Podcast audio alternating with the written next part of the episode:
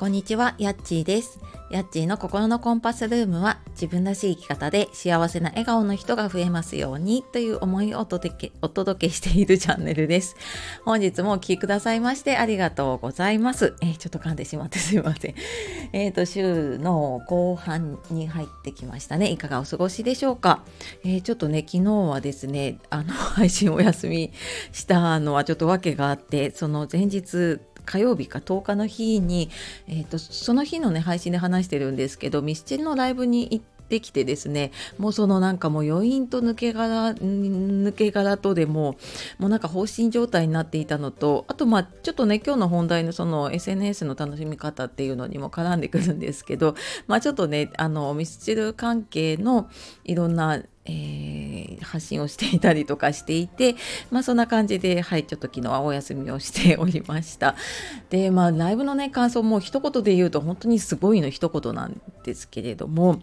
まあ、とにかくね、ミスチル30周年だけれども、もうなんかずっと進化し続けているし、もうなんか3年ぶりだからなのもあるのか、ものすごいパワーアップした感じがしましたね。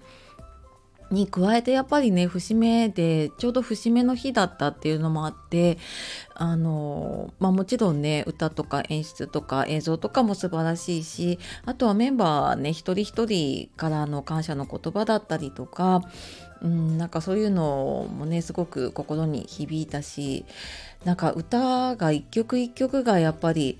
うんなんかこう心に染みたしなんかそういう曲を選んでくれていたってのかなっていうのとねやっぱりそういう思いを届けるっていうのがすごく伝わってきてね、えー、私はもうオープニングの映像を見た時から泣いていて。でまあ1曲目が始まったらまた泣いて。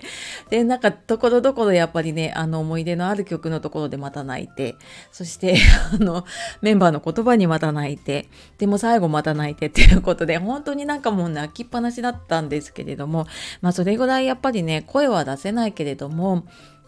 やっぱり同じ場というかねその場であの聞けるっていうのはね素晴らしいことだなと思いました。でその5月10日のね日のライブが配信されることが決定したようなのでえっ、ー、と大きいとこだという NEXT とかかなとかであのいろんな配信のところでね、えー、配信のお知らせが出ているのでなんか気になる方ね行っていたらあのぜひ見てみるとはいなんかこんな感じのライブなんだなっていうのがねわかるかなと思います。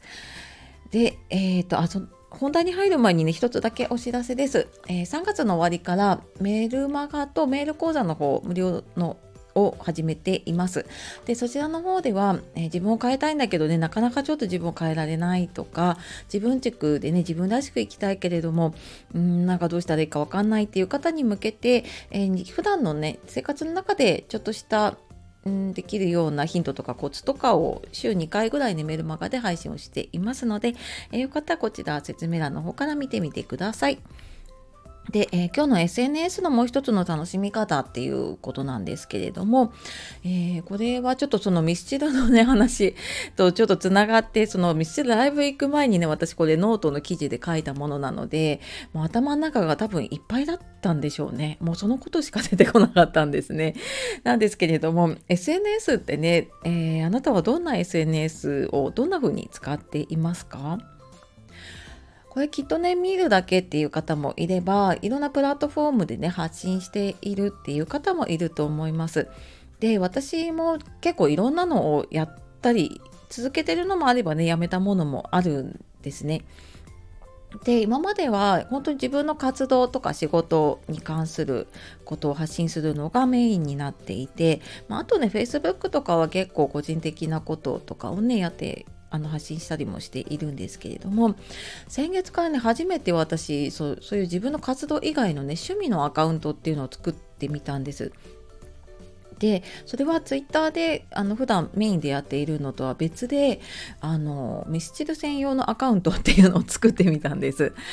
であのそっちは本当にもうミスチル一色だしでもうつながっている方もその本当にミスチルファンの方ですね。ほとんどなんですけれども。であのー、やっぱりなんかミスチルファンも若い方が増えているのかなってその SNS やったりとかねライブ行ったりしても思ったんですけれども。なのでなんかすごいそのミスチルのアカウントを作ってでその友達になるというかなあのフォローしてくる方がすごい多いし発信もすごいなんかアクティブな方が多いんですよね。